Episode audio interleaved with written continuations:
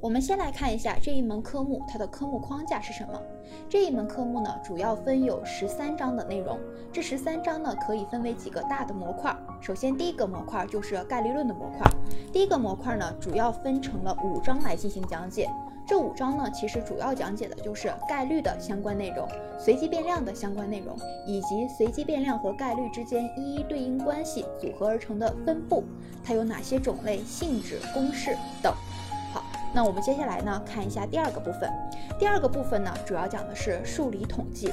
关于数理统计这一个部分呢，我们会花费四个章节来进行讲解。这四个章节呢，主要讲两部分的内容。第一个部分呢，就是假设检验的内容；第二个部分就是和线性回归相关的内容。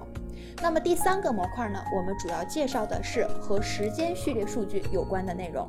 那时间序列数据呢，它这个部分我们会分为两个点来进行讲解。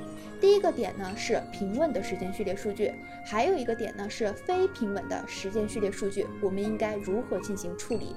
最后一个部分呢，就是已经学习了上面三个模块之后，如何运用这些知识来进行解决比较简单的问题。那主要解决的呢，就是计算收益率、计算均值、计算波动率、计算风险，它应该如何进行计算？